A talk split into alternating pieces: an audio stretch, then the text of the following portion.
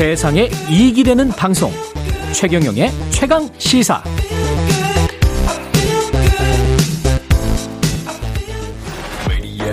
나서 빠진 것처럼 미쳐 매니악 핑핑 돌아버리겠지 매니악 프랑켄스타인처럼 걸어 매니악 매니악. 어, K-팝에 대한 글로벌 인기가 식지 않고 있습니다. 우리나라 아이돌 그룹 스트레이트 스트레이 키즈의 노래인데요. 이번 주 빌보드 이백 일 위를 기록하면서 세계의 주목을 받고 있습니다. 김영대 대중음악평론가 전화 연결되어 있습니다. 안녕하세요. 네, 안녕하세요. 반갑습니다. 제가 이거 그 저 평론가님 전화 인터뷰 하기 전에 네네 아이들에게 물어봤어요. 제 딸 딸들에게 스트레이 키즈 네. 알아? 뭐 이렇게 알기는 아는데 국내보다 네. 외국에서 더 인기다 이렇게 알고 있더라고요. 맞습니다. 그렇게 많이 알려져 있죠. 예. 예.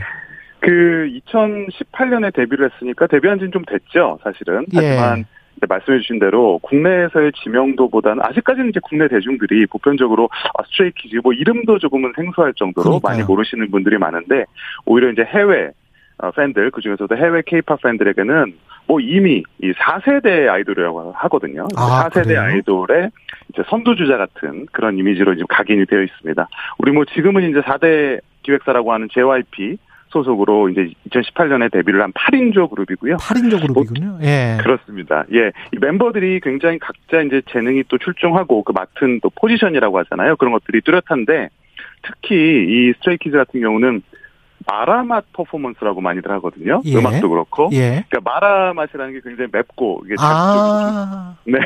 중독적인 맛 아닙니까? 그래서 어 이게 어 처음에는 굉장히 낯설고 강렬하지만 또 자꾸 찾게 된다, 자꾸 보고 싶다, 뭐 이런 뜻을 담고 있다고 볼 수 있을 것 같은데요. 음. 가장 사실은 이 스트레이키즈가 어 좀 주목받는, 좀 차별화되는 부분은 보통 우리가 아이돌 음악을 말할 때는 이제 프로듀서의 역할, 뭐 작곡가들이 만들어준 음악을 뭐 부른다 이런 어떤 고정관념이 있지 않습니까? 뭐 예. 최근에 그런 것들이 많이 깨지긴 했는데 스트레이키즈 같은 경우는 어쨌든 셀프 프로듀스 그룹, 그러니까 본인의 음악을 본인이 프로듀스한다 이런 것들을 내세우고 있어요. 실제로 아. 예, 멤버들 중에 이 세 명이 예. 스리라차라는 어떤 그 프로듀싱 하나의 팀이죠. 유닛을 구성을 해서 음. 거의 모든 노래를 스스로 예, 프로듀스하고 그러니까 음악의 기획서부터 뭐 작사 작곡까지도 스스로 담당하는 대단하네. 이런 그룹으로 네, 많이 알려져 있습니다. 대단한 재능이네요. 그럼 남성 팔 인조고 이게 예. 스트레이 키즈가 그러니까 한국말로 하면 방황하는 아이들 뭐 이런 거예요? 예, 그렇습니다. 예. 아, 이름도 독특하네.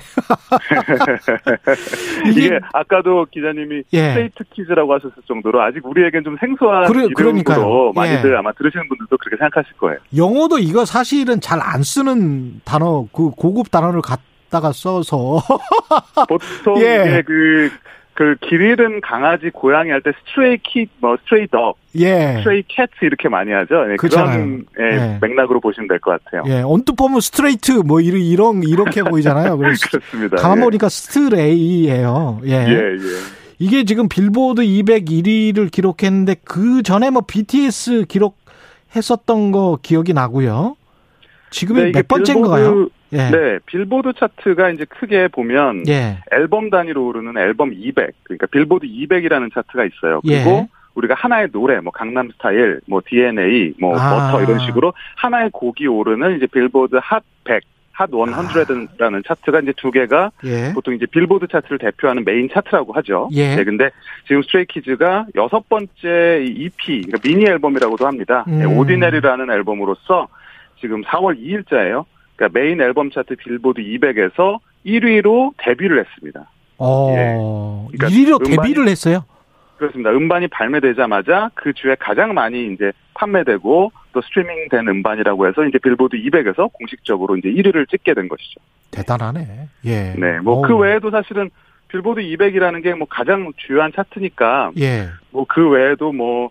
뭐 아티스트 백, 뭐 이거는 이제 한 주에 가장 주목받은 아티스트를 이제 뽑는 그런 네. 집계하는 순이고요. 뭐 그 다음에 뭐 톱 앨범 세일즈, 그러니까 실제로 다운로드 이런 걸 빼고 가장 많이 팔린 예. 네.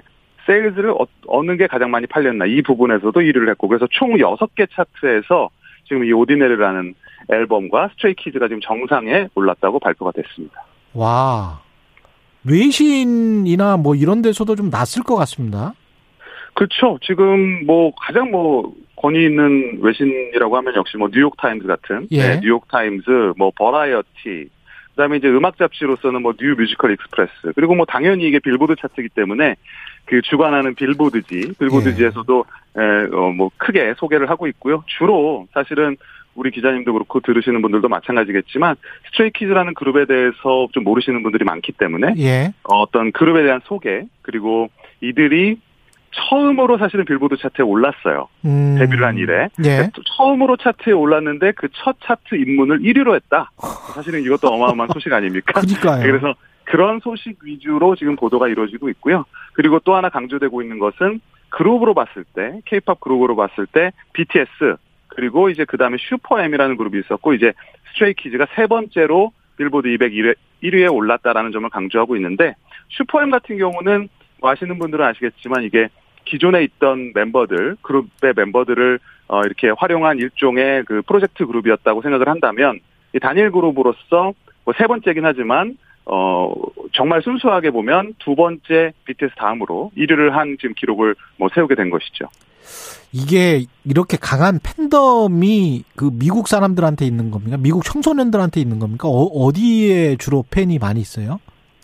그게 이제 원래 뭐 예. 지난 사실은 이게 하루아침에 이루어진 것은 아니고요. 예. 지난 한 이십 년간 미국 내에서 그 원래는 이제 아시안이나 한국인들을 중심으로 해서 이게 K-팝 팬덤이라는 게 이게 형성이 됐었습니다. 어, 근데 예. 이게 지금은 우리가 흔히 알고 있는 뭐 아시안, 한국인 이런 쪽의 팬덤뿐만이 아니라 사실은 남미 쪽 팬들, 그러니까 아, 라티노라고 하죠. 예. 그 다음에 흑인들 음. 그리고 백인들을 중심으로 해서 굉장히 이제 광범하, 광범위하게 이제 팬덤이 형성이 돼 있어요. 그래서 이거를 이제 물론 이것이 어 우리가 그냥 평범하게 음악을 즐기는 일반 대중들의 어 그 사이사이로까지 이제 스며들지는 못했지만, 뭐 가령 비티에스 같은 예외는 있습니다. 이제 예. 비티에스 같은 경우는 음악을 내가 꼭 좋아하진 않더라도 지명도 자체가 높지 않습니까? 그렇죠. 네, 그런 경우가 예외적으로 있긴 하지만 이제 아직까지는 K-팝이라고 하는 것은 굉장히 어 하나의 좀 마니악한 문화라고도 할 수 있죠. 네, 뭐 하위 문화라고도 할 수 있고, 하지만 그 숫자가 과거에 미국에 존재했었던 뭐 그 어떠한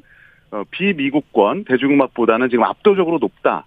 그렇기 때문에 사실은 이 한 주만 이 주 단위로 집계를 했을 때 그 앨범이 일 위로 올라설 수 있는 게 아니겠습니까? 어, K-팝이라는 게 일종의 무슨 뭐 과거의 뭐 얼터너티브 락 뭐 이런 것처럼 어떤 하나의 장르가 된 거예요 지금? 사실은 지금 그렇게 되고 있다고 봐야 돼요. 예. 왜냐하면 K-팝이라는 게 정확히 장르는 아니죠. 한국 예. 대중음악이라는 뜻인데.